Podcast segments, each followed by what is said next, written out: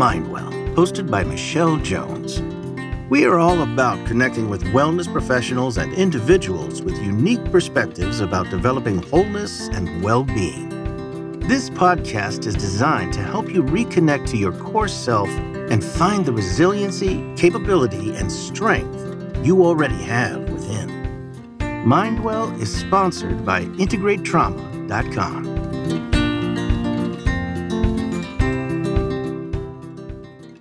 Well, hello, everyone, and welcome to another episode of Mind Well. On this podcast, we interview people who have remarkable perspectives on the power of making mindful connections. I'm Michelle Jones, and today I am with two amazing wellness professionals, Carla Reeves and Laura Pugh. I have been working in the field of trauma education and coaching. And as I do, I recognize more and more that when clients are stepping out of old patterns created from their lived experience, they often need expert resources to empower them to live an authentic life and to show up in the world leading from their strength and capability. From this came a desire to create a network of wellness professionals as a community collaborative to give our clients the resources that they need. So I'm here today with Carla and Laura, and they are part of this community collaborative that we are building. And I'm delighted to have them on the show today. So, welcome, Carla and Laura. Thank you. Thank you. Yes. So excited to be here too. I know, I love it. Yeah. Okay, Carla, let's start with you. Tell our listeners what brought you to this point and the work that you're doing with clients today. Hmm. Yes. So that actually goes back to um, when I became a mom. So became a mom, was working in corporate America. I'd been there working in there for 10 years plus years. Didn't know if I would come back to work after having my first son. And I had the opportunity to stay home and I took that and was thrilled about that. And but about eight months into being a new mom, I started to feel like my sanity was slipping. And I looked around and I saw a lot of moms that were honestly quite miserable. And I knew I didn't want that, but I wasn't exactly sure how to do all this. And For sure. my the idea in my mind was I wanted to um, be a happy mom. I felt like that was a gift I could give my kids. And so I was on a mission to figure that out. And I felt this incredible calling to write. And I started writing every day. I would just write when I had a little moment, I would just stop and write. And through that process, it was months later, but I was sitting on the edge of my bed looking over what I had written over the last months. And I was kind of floored by what had happened in my journal. Not only had I kind of figured out how to take care of my own happiness and be a happy mom, but I had tapped into creativity and spirituality and on and on and on. Self accept layers of self acceptance had just been peeled off. And I was really floored. And I knew in that moment that I was here to teach people how to use writing as a tool to navigate their life. And I started a business called Sanity Journals. It was literally my sanity. That actually led to meeting a company that had a coaching software that they used journaling. And long story short, I got connected with them and I started helping them in licensing their software to create an online space where people could journal and write and grow. Went to the owner one day and said, I want to grow this. I don't know what to do. And she said, I think you should go through our coaching. And that was my first introduction to coaching. And I did go through the coaching. The coaching was amazing, but I more importantly fell in love with this marriage of a coach and a journal. Ended up getting certified, and that's how I got to where I am today. Okay, there's so many things in there that I love. One of which is I remember as a young mom feeling that way. Mm-hmm. And I and I think it's so common because it's like we shift who we are in the world in a lot of ways, right? Like so many things shift in that time. And I love how you were able to look around and see that this isn't just going to automatically fall into place. Like there's a step that I'm going to need to try and like figure this out, mm-hmm. right? It's not just going to come to me. So that that really stood out to me. And also as you were sharing about writing and how transformative that was, I was thinking about my own experience through trauma healing. I literally filled up journals and they weren't fancy. They were like pick them up at Walmart notebooks that you would use for school, right? And I literally filled up like four or five of those with all different types of writing, doing all different kinds of things. And as I was doing that, it really was central to the work that I did in my trauma healing personally. So I know if I understand it right, that is still central to the work that that that you do as a coach right now. Is that true? Absolutely. So I'm curious how kind of like why is that a central component as you're doing this coaching work? Why bring that writing forward into your coaching work?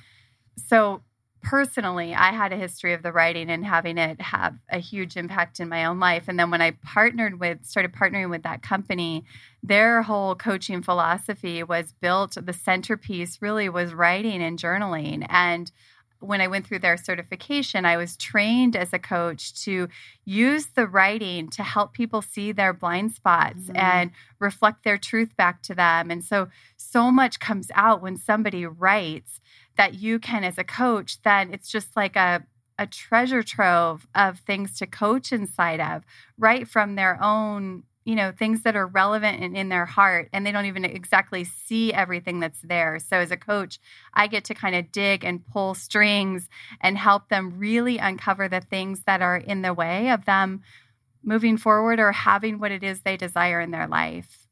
And do you actually do that time of writing with your clients or do they write and then you go through it together when you come home or is it a mixture of both of those things? Yeah so I I use an online platform today where I assign them like worksheets or journaling sheets basically with questions and they respond to those questions and when they post I can see those and then we have an online dialogue in between our coaching sessions and then when we get on the call we can just go deeper into that. Oh wow. Okay, yeah. I love so much about that. I think it's so interesting because there's so many times when I think I know I need to write about this like mm-hmm. because of the work that I've done, I think uh, I really know that I could really gain a lot of insight if I would just stop and write. And for whatever reason, I just kind of kick that can down the road and I don't do it. But I imagine yeah. having that component mm-hmm. where I have the opportunity now to write and someone else can see it.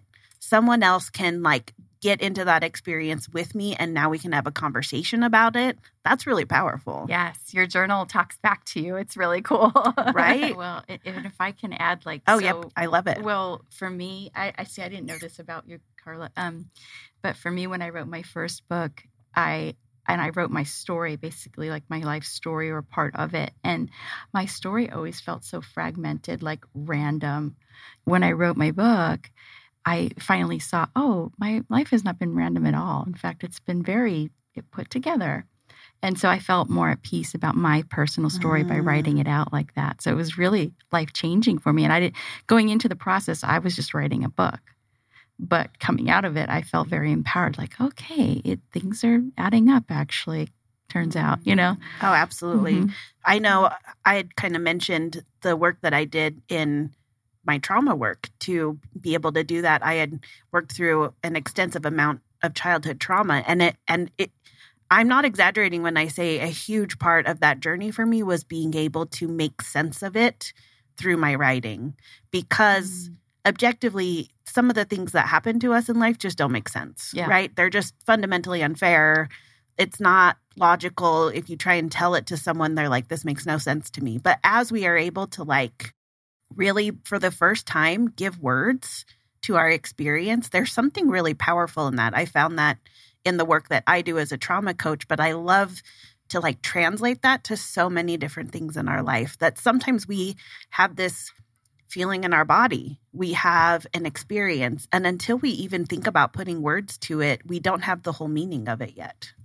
I think that's really, really interesting and cool. Mm-hmm. Um, so true. Okay.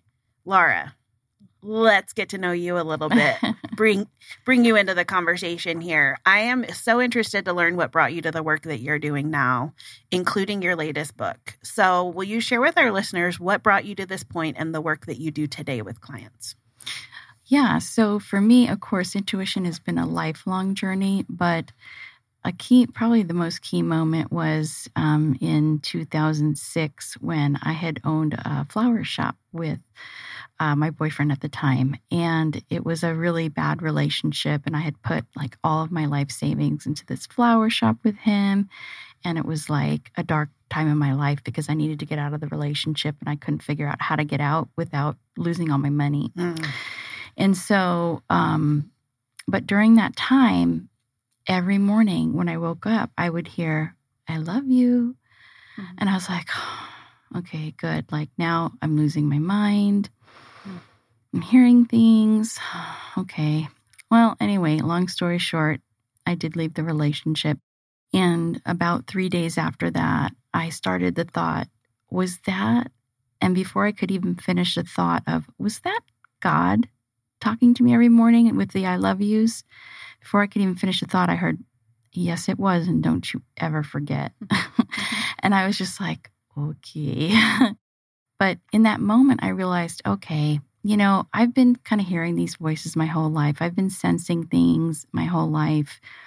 I need to stop ignoring my intuition. I need to listen to it, but I also need to figure out like what what I now call what's divine and what's distraction. Mm. Because I knew that everything I was hearing was not something I should follow. You know, I also had voices in my head that said like you're ugly, you're fat, all those things, right? So I knew I needed to figure out like how to how to discern. And so that's I spent I would say the next 10 years or so really just experimenting with my intuition and journaling was a big part of that process. The writing down of things and, and the, the intuitive downloads, writing them down and then seeing what happened. Was it right? Was it not? And really learning that internal voice. So that's so then I wrote my first book and then the latest book was more what I was finding was um, that these because of my background in marketing and, and business, that my intuition was really coming in handy and in business and in life. And so I wanted to kind of give it a business angle as well. And so the third book is more business oriented, but it's still basically teaching you how to use intuition in a very thorough way. Yeah.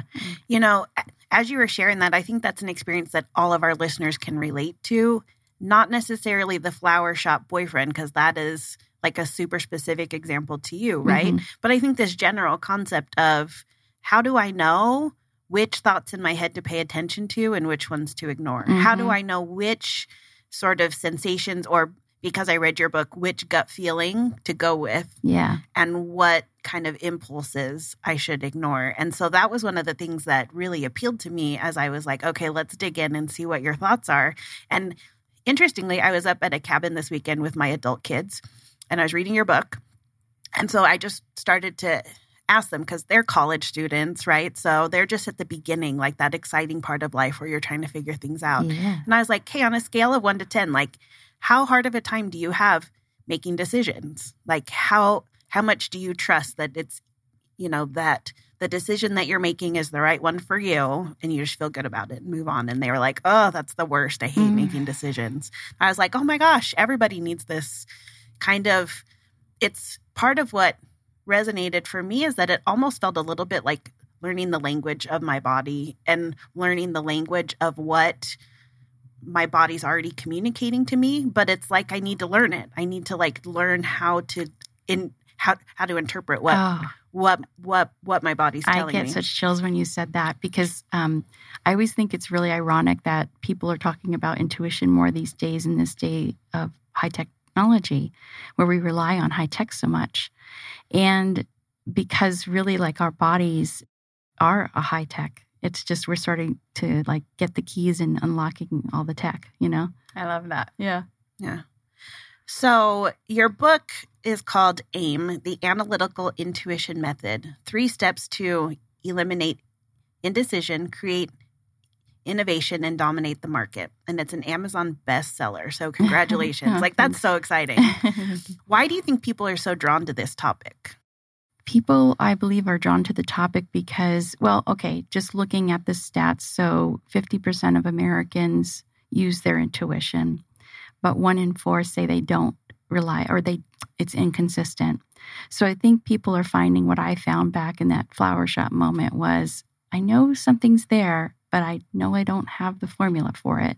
Yeah. So I think that's why it's resonating with people, um, whether it's you know day to day decisions or big decisions, small decisions, because it's like sometimes your your intuition, you're like, wow, yeah, I nailed it, and then there's those times where you're like, oh, oopsie, you know. And so, yeah, I think that that's why it's resonating. Well, and the external world is so noisy. Uh, you know? Yes. Like I'm consistently like wanting to pull farther and farther away of that from that. Same. And yet here we have to like live in this world. Like That's right. I was up at the cabin this weekend as I was saying, and it was like honestly like dreamy, right? Like Mhm. like I'm up there's spotty Wi-Fi, so I can't really connect to anything, which was Yay. which was perfect. It's Right. exactly what I needed. the weather was perfect. I'm in the forest, like everything's beautiful, and I thought this is like the ideal life to be, you know, here and disconnected. But then here's the reality: I didn't bring all my kids with me, so I had a kid back home and a husband who stayed home with my youngest daughter, and a business that I run and write all these pieces of the puzzle. So the reality is I can't really like I mean I could. I could choose to live like isolated in a cabin disconnected from the whole rest of the world, but I really feel like part of my passion in life is to connect to others and to be able to help them to find healing, to find that truth about themselves that they really are capable and resilient. And it turns out it's really hard to do that if I'm isolated on a mountain, right? Exactly. And so yeah. here we are. In order to live our lives, we're here and we're engaged in life, which is so noisy, like you said, Carla. And so, Mhm. how do we like filter out the noise that doesn't really matter compared to the things that are really worth paying attention to? Yeah.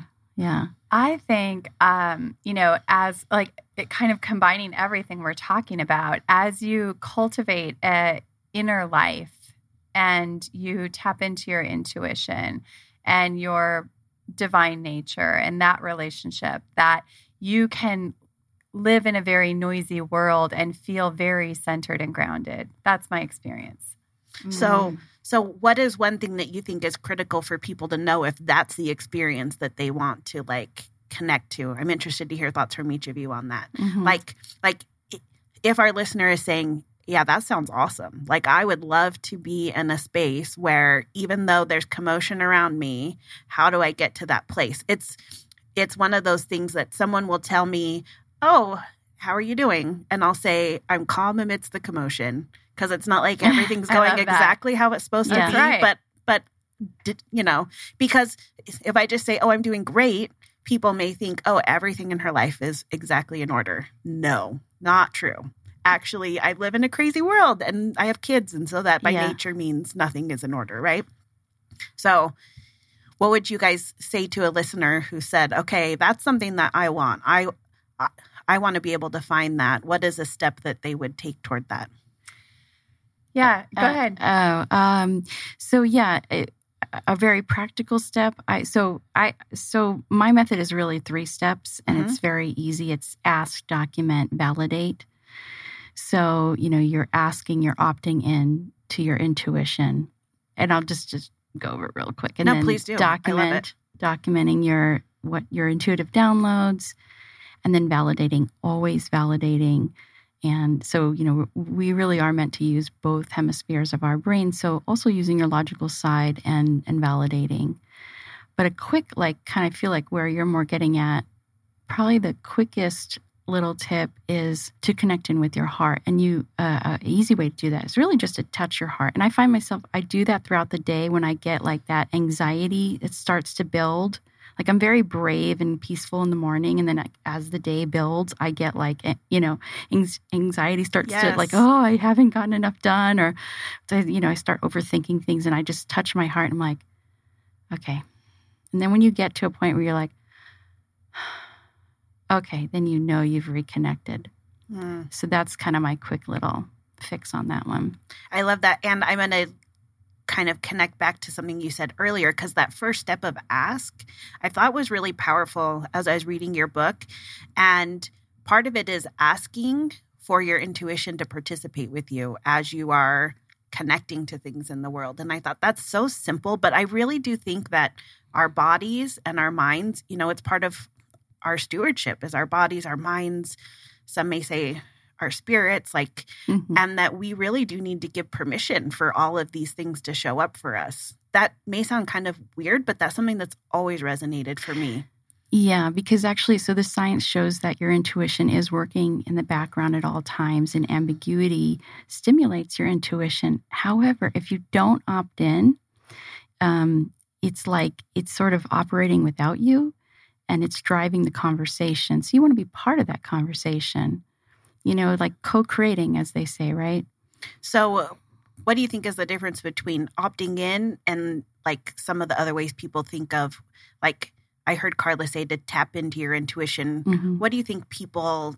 What is like the twist? Because I feel like as I was reading it, I thought, oh, this is just like a tweak of how people really think of intuition. It is a very subtle but important tweak. Um, so part of asking is being specific. So you don't have. So for me, I believe in God. So I say, thank you for the divine guidance I'm about to receive today and all my days. But if you don't believe in God, you could say, thank you for the loving guidance that I'm going to receive today. Mhm.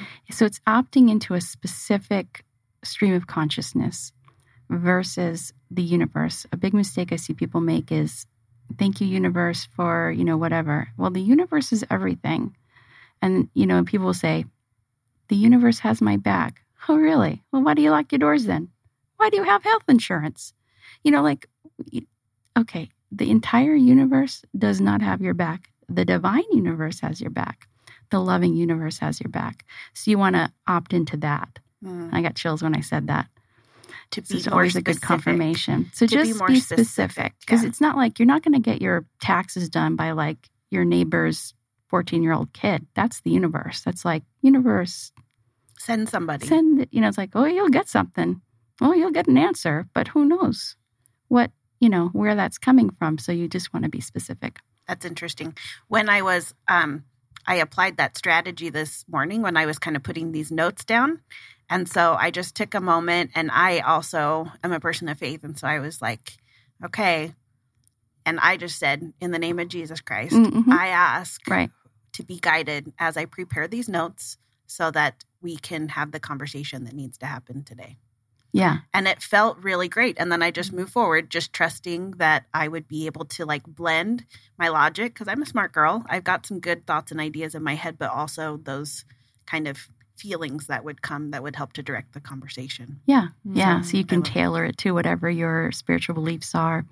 so Yeah. i guess the validation for that will come at the end of our conversation how that went at the beginning right okay carla what are your thoughts to our listeners about that original question because we've talked a few different places i'll remind us that we're going to come back to how do i get to that place of sort of maybe calm centeredness or that um, being anchored within when there's commotion going on outside Yeah. Yeah. When you were talking about that, I was taken back to a like a time in my life where for me this happened first out of not doing it, not listening. I did a whole lot of not listening. Mm. And then being on the other side of that and going, I, you know, I felt that. I knew that. I had a sense that wasn't right, but I didn't listen. I had done that so many times in my life that I had really gotten to a point that I literally made a promise to myself. So this is kind of like the the asking or opting in, Mm, right? yes Mhm. I had made a promise to myself to listen and be obedient. For me, it's to God too, and and to know like, and, and there was a particular time in my life where I had God telling me, "You need to leave. You need to leave this company." I was working with that company for a number of years. And it was a really good gig. And I didn't have, there was really no good reason to leave. I didn't have a desire to go back out under my own brand. The feeling was so strong the nudge was so strong and i knew i had to be obedient to that was the most important thing that if i left and fell on my face it didn't matter that it was leading me somewhere better and from that moment on that just really built my trust and so i think it it is it is um committing it's making a promise to yourself and then it's it's acting and trusting and over time that you start to build trust and then it gets easier and easier to listen to the intuition and on the kind of just cultivating that inner life part of that is for sure spiritual for me but the other part is like just knowing yourself and i spent so Mm. many years Mhm. not knowing myself and trying to contort myself to be uh, acceptable to everybody around me and the writing is what helped me start to, at first, when I started writing, it was like, I was trying to be something I wasn't, even in my writing. Like how, what I was doing in my real life was reflective in my writing. And then there was a day after a lot of writing and not liking it, there was a day that this girl like skipped across the pages of my journal. And I'm like, I like her. I want to know her. Mm-hmm. And she just started showing up more and more and more in my journal. And that was my truest self. And I tell my clients, like, when you find that part of yourself that's real, there's nothing not to like, like, not in an egotistical kind of way, but just in that centered, grounded kind of way. And so that was a huge part of it too. So the writing, the promising, the asking, the trusting, the And- journaling. And really, as you were talking, I was thinking part of the work is showing up for ourselves yes. and to honor what's right for us. Mm-hmm. And I think that takes a little, okay, a lot of practice because A lot. right? Because I think so often it's our um, impulse to look sideways and to be influenced by the opinions and choices of how other people are doing it for their lives. Mhm. I think that's super common. And I don't know that it's more so with social media. I think it's been an, an oh yeah. like an age old problem, but I think now we have so many more variations to see Yeah. of how people are doing it and it's easy to look sideways and compare. How am i parenting compared to that? How am i running my business compared to that?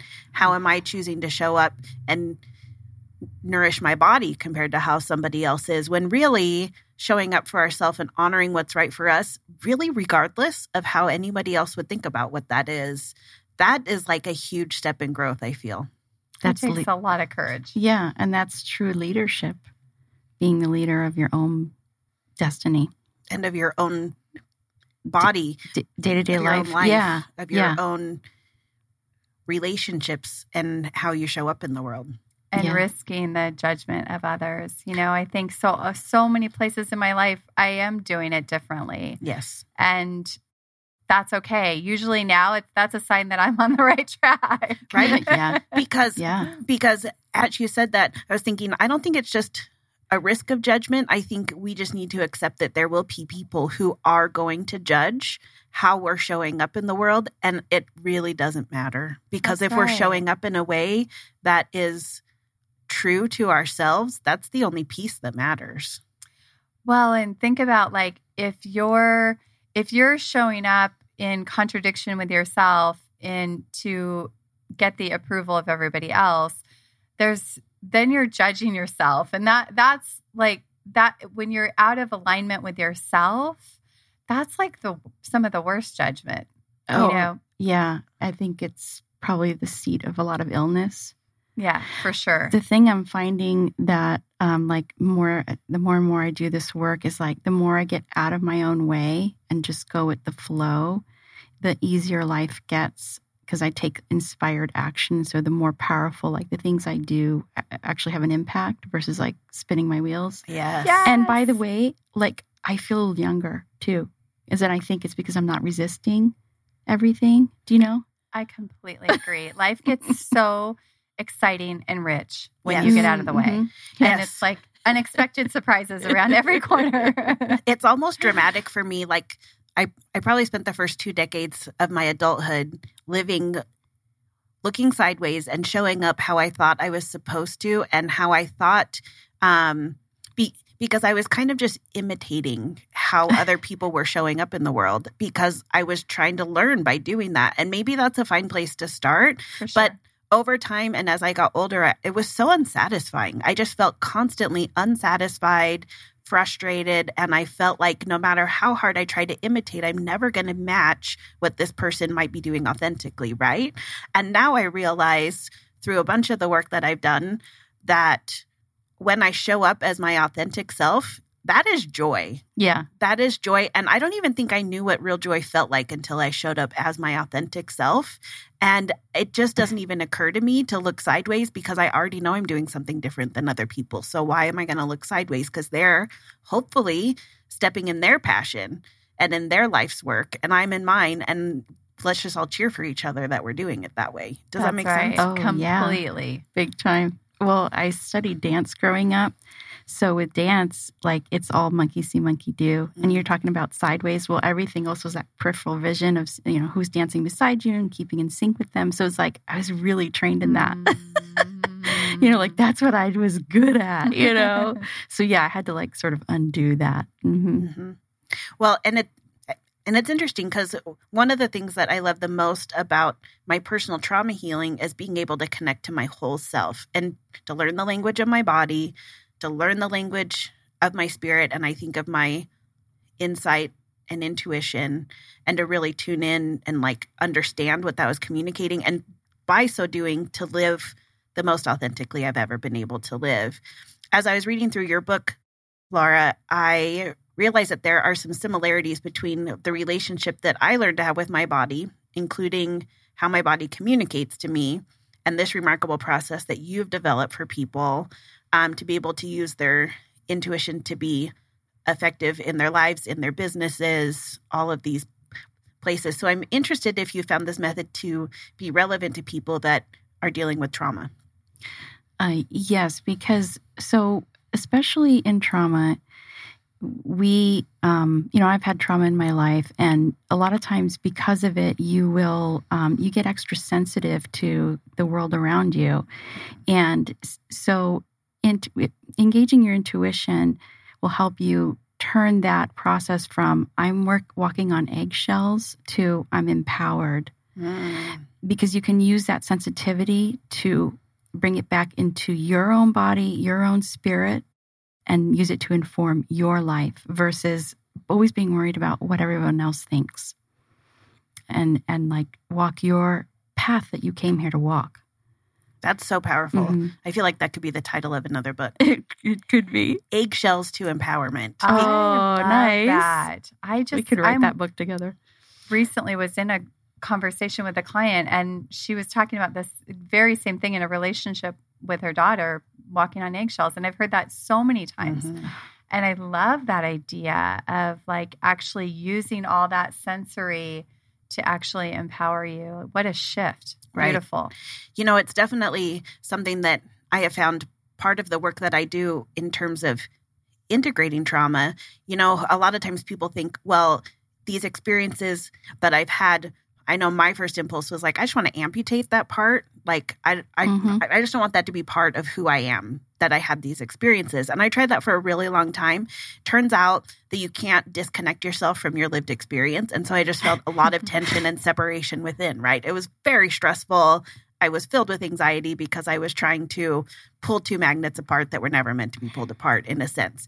And so part of the work that we do is to help people to release the parts of it that are really painful the shock and fear and pain and um, shame, all of these pieces that we don't need to carry with us.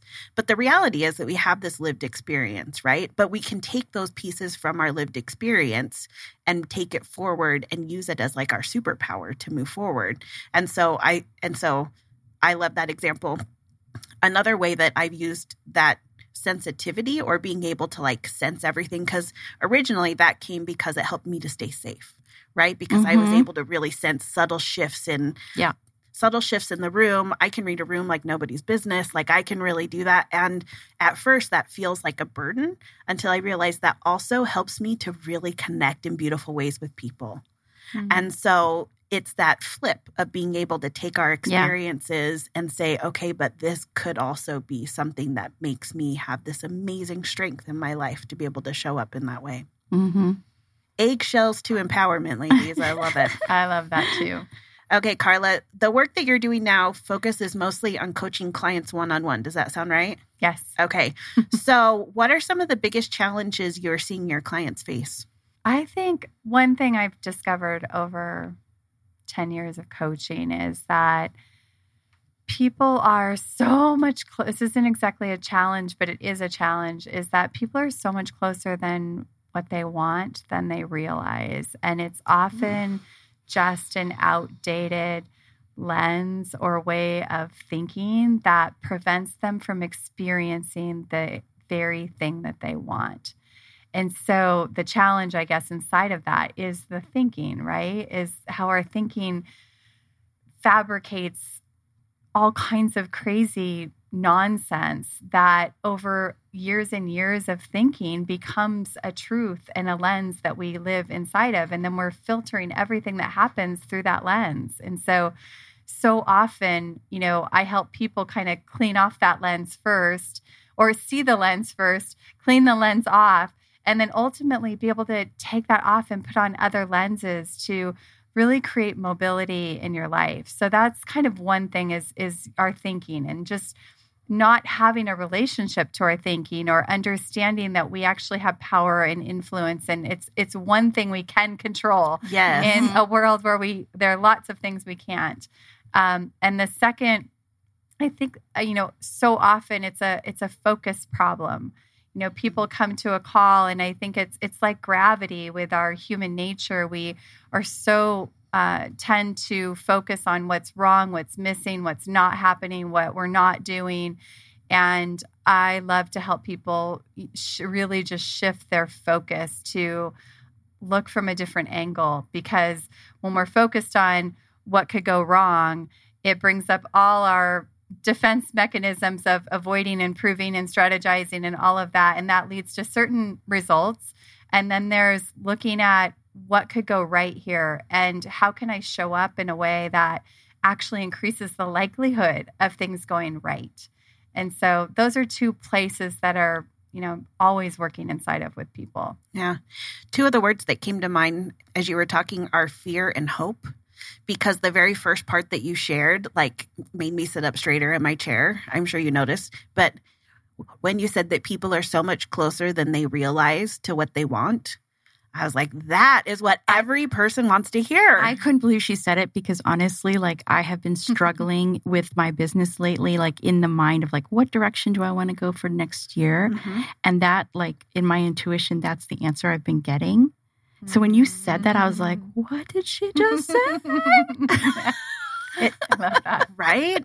And I think that is, I mean, in general, hope is one of my very favorite things that to I I could talk about hope all day. I can talk about how it's the thing that I wish for my clients the most, for them to get a sense of hope. And where the other part comes, because I almost feel like fear and hope are opposites of one another.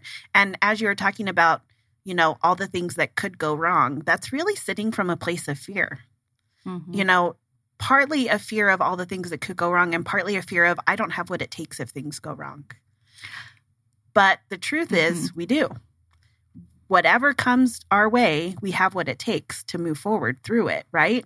And how much more empowering and um, making us so much more hopeful if we think what could go right. Like, that's exciting. what could go right? Like, everything could go right. What if everything went right? Yeah. I find that just Mhm. thrilling. I just found myself sitting up and being excited about that. Um, are there certain kinds of people or challenges you specifically love to work with, or is it pretty broad in the types of people that come and come and coach with you? I think people that come to work with me typically are navigating some kind of change. Either they're seeking change within themselves, like, you know, me as that new mom, like knowing something had to shift. I wasn't sure what and, and not really sure where to go. So a lot of people are coming kind of in that space. And then the other group is probably people that are in some kind of transition, whether it's like they're thinking about leaving a relationship or a job, or they want to make a career move, some big move, some big decision. And either they don't want to repeat patterns of the past Mm. or they, um, yeah, they just need, they don't have the confidence to do it. You know, they need to f- find the confidence to actually make the leap. And Yes. so those are places typically. So it so it almost seems like part of it is that they're aware. They know that where they want to be requires something more than what they're doing right now or from what they can just see right now. And so they know that they need a little help in order to get there. That's exactly right. And there's like a I think there's a moment of pause for people. Like they're they're tired of doing more and they're ready to do something different because what they have been doing isn't working. Yes. It's interesting because I've I've had this thought that I've been building over the last year or so, which is there's already a path between us and where we want to be. Just because we can't see it doesn't mean the path isn't there. And it sounds like part of what you are able to do with people with these lenses that may be obscuring their their ability to see the path isn't so much that you're creating a path as you're clearing their ability to see that there's already a path here that can take That's them where they need to go. That's exactly right. I feel like they're they're really the expert on their life, and I'm the expert on helping clear all the crap that's in the way of them seeing that clearly. Yes. Oh my gosh, I love that so much. Okay. You have talked about having a created life, and I think we're kind of have been talking around that Mhm. just a little bit, right? What does that mean to you as you work with clients and bring this concept to them? Yeah, that concept is so exciting to me because I because I lived a lot of years like we talked about at the mercy of my circumstances and just feeling like oh, just kind of pushed and pulled with the wind and really had no say in how my life went and um, my happiness was a complete at the mercy of what whether things were lining up just so on the outside Mhm. and so for me, it is really recognizing and taking 100% responsibility for the ability you have within yourself to really shape and influence your life.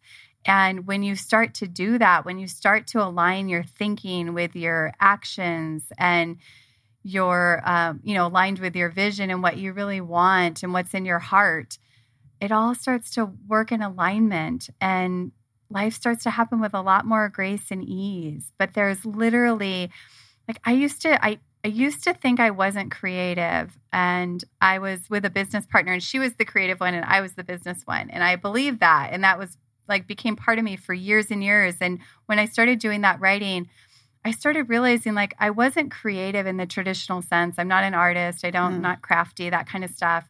But I use creativity everywhere. Mhm. And to me, it's so exciting that we can take part every day. Like I start my morning with, you know, just an intention and really thinking about my day and what do I want to create? What kind of connections do I want to have? And how do I need to show up in order to increase the likelihood of that? And so I think we can use our creativity in every moment. And to me, that's exciting. Yes. Hmm. Ju- just even that concept of choosing. I'm going to choose Yes. the things that I want to include in my life. I'm going to choose the things I'm no longer going to pay attention to. I mean, there's so much empowerment threaded through all of that. Choice is a huge part. Yes. And we're choosing in every moment. We mm-hmm. just maybe don't recognize that. We're it, you're already choosing. So it's a matter of if things aren't going the way you want, it's really starting to be more intentional about those choices because those little tiny choices are rippling to your Yes. your life. Because sometimes we're unwittingly choosing to ignore our own insight, what our own bodies are communicating to us. Yeah, or you're just responding, you know, to the needs of the day. I've got to go to this appointment. I'm Yes. hungry. I've got to eat, you know. Yeah. And so it's Yeah. like, yeah, No, absolutely. Yeah. In reaction, Yeah. reaction mode. Yeah. exactly. To like create a space to choose a response instead of just reacting to what's Mhm. happening in the moment. Yes. Yes, absolutely. Okay, Laura, I have a feeling that intuition is one of those things that people think that they understand be- because it's so common and we talk about it all the Mhm. time, right? But in your book, you point out eight intuition myths. What is the number one myth or thing people misunderstand about intuition that's really getting in the way? The number one thing is, I would say that you need to do something. Okay. Uh, there's, you know, lots of YouTube videos out there on like, I need to meditate. I need to be in an altered state of mind. I need to sage. I need to light a candle or, you know, I need to say something. When in reality, you really don't need to like do anything. As I said before, the science shows that the intuition is working in the background. So you you don't need to like be a different person. You need to don't need to like say a script or like say a specific. You know, you just need to start to work with it, Mm. opting into it. And tell me more about where this intuition originates in our body. Ah, so um, both science and the top five religions of the world talk about the heart as a seat of intuition.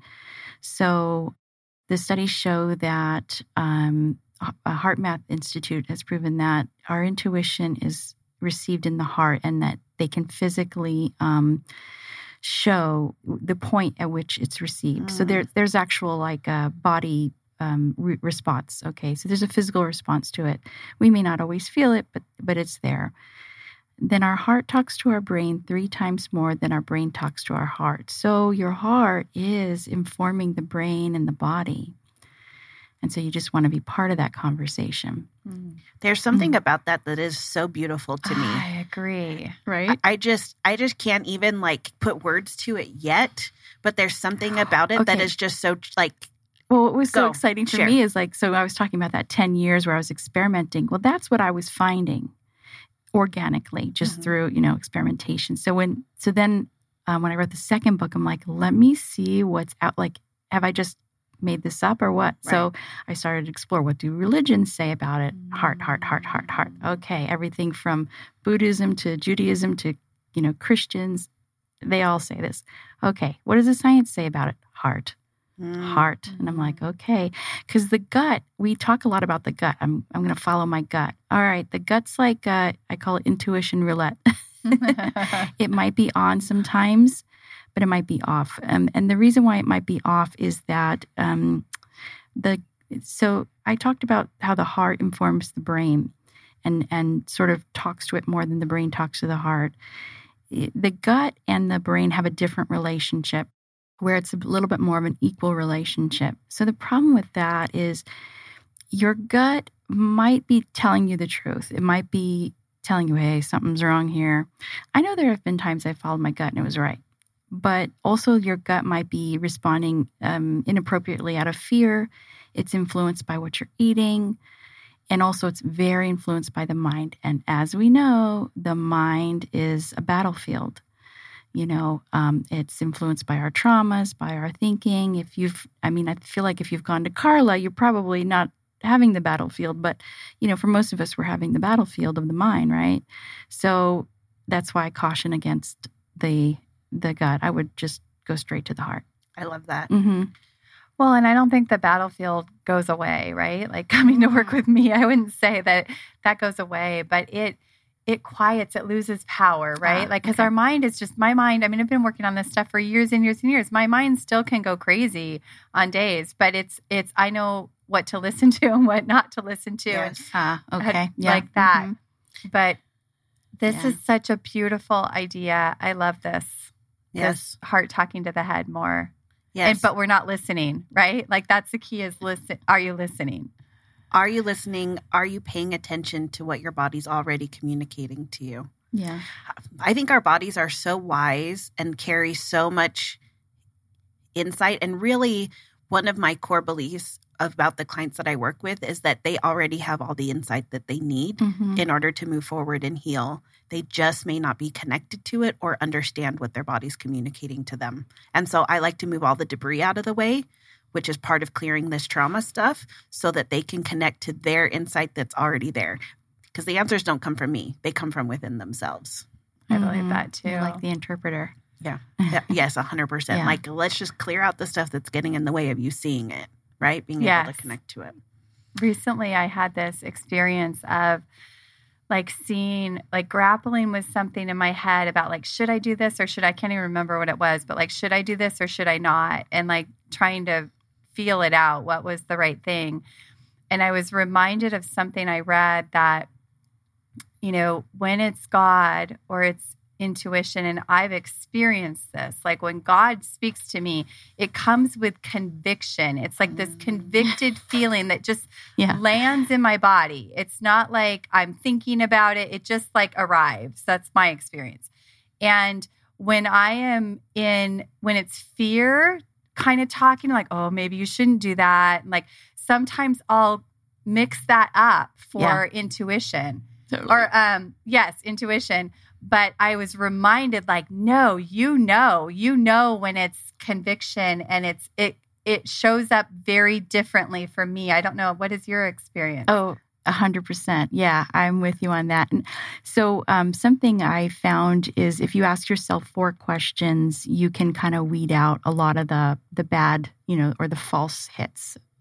So you ask yourself, is it helpful? Is it timely? Is it true? And is it loving? And that'll help you Mm.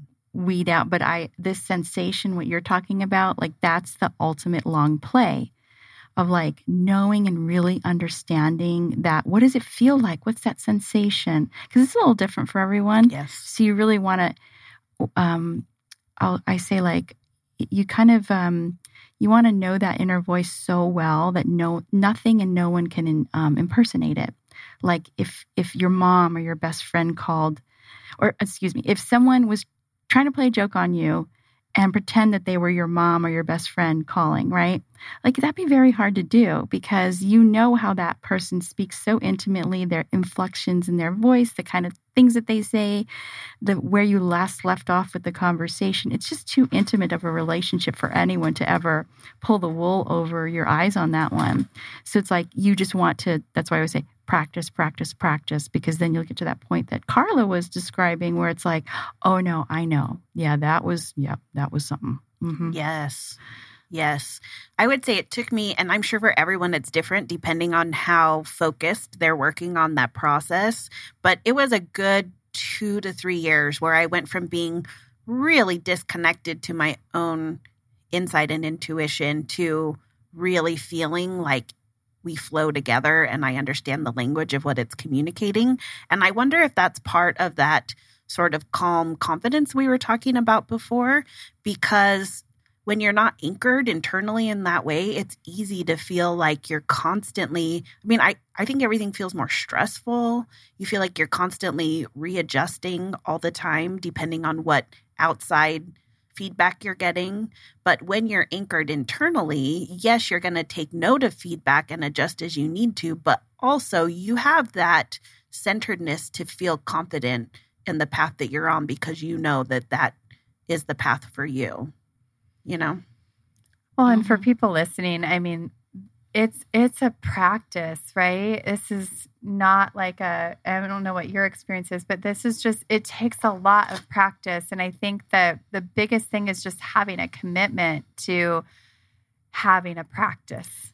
Totally. So I equate it to math. So when I did own that flower shop, like the till was wrong every single night. It drove my business partner crazy.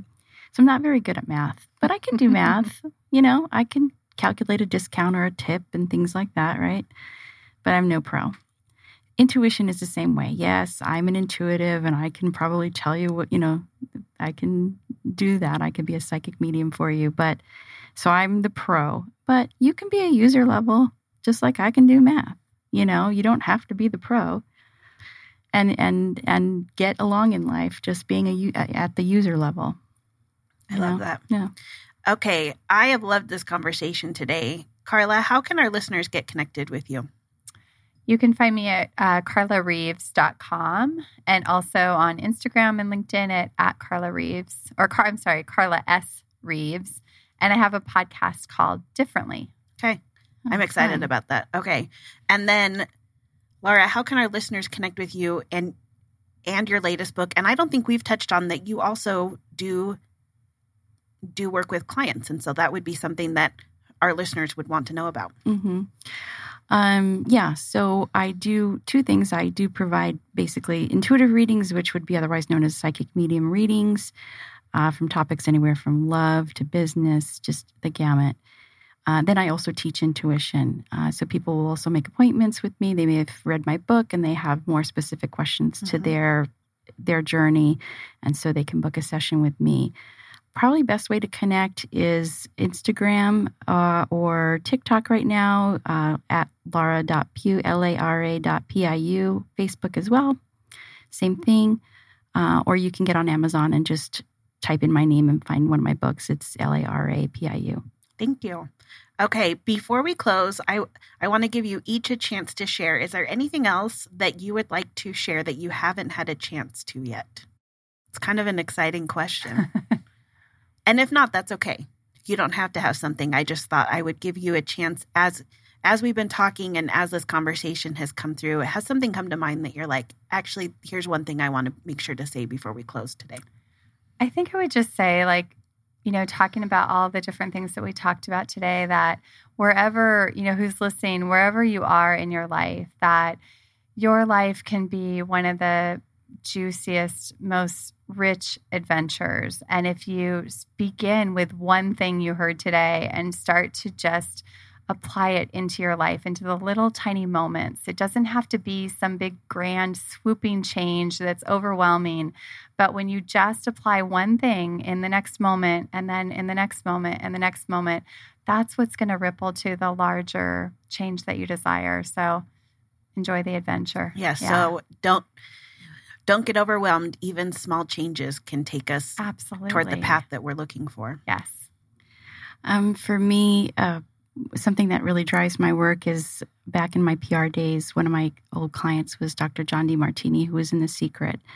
And so I learned so much from him. And he said one of his sayings is um, when the voice on the inside is stronger than the voices on the outside, that is true life mastery. And I still mm. get the chills when I say that.